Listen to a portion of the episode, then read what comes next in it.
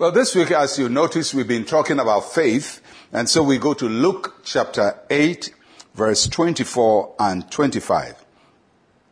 And they came to him and awoke him saying, Master, Master, we're perishing. Then he arose and rebuked the wind and the raging of the water.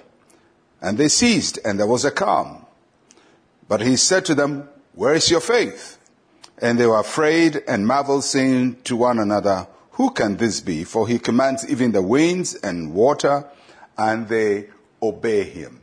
Uh, the disciples of Jesus were caught in a storm and in the process Jesus was asleep in the same boat they found themselves in. He was demonstrating how faith works to them.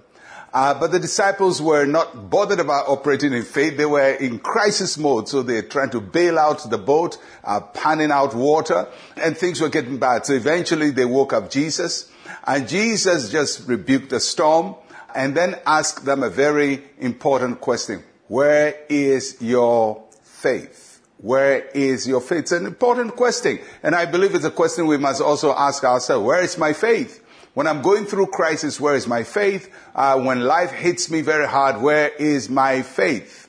And why did Jesus ask this question? Because uh, faith can be abundant.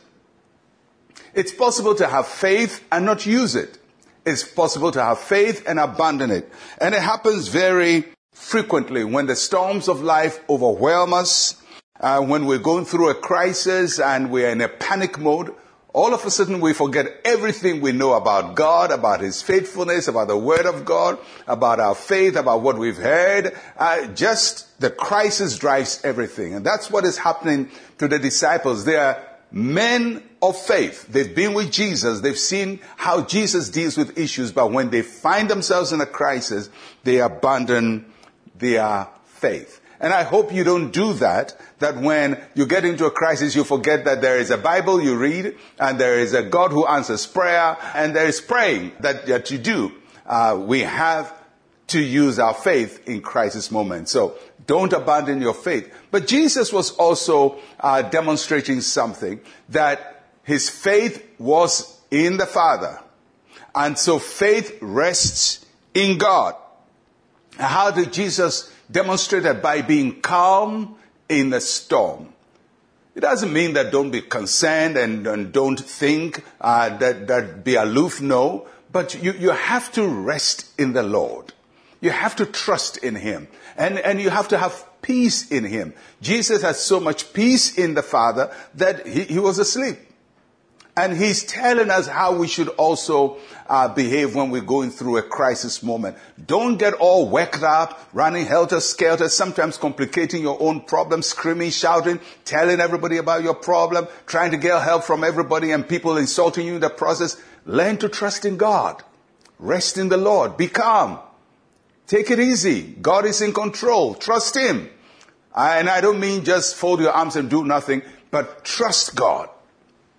And there is a way in which our trust in God translates in the way we behave. When we trust in God, we are at rest and we are at peace. And that's what Jesus was telling us. And the third thing we learn from this encounter is that faith works at all times.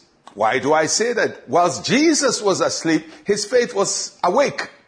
So God doesn't just abandon us when we are asleep, or faith doesn't elude us when we are asleep. Our faith works whether we are asleep or we are awake, whether we are in a storm or we are in a calm environment, whether it's night or day.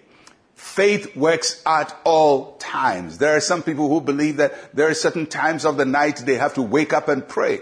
It's okay to wake up and pray, but if you're waking up to pray because you believe you must keep watch over your own self, then you don't trust God because he who keeps us neither slumbers nor sleep. If you trust God, you rest in him and you remain calm in him.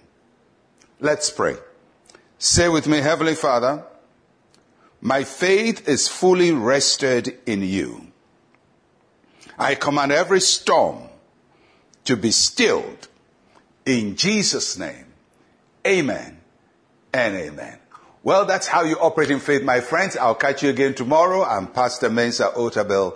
Shalom, peace, and life to you.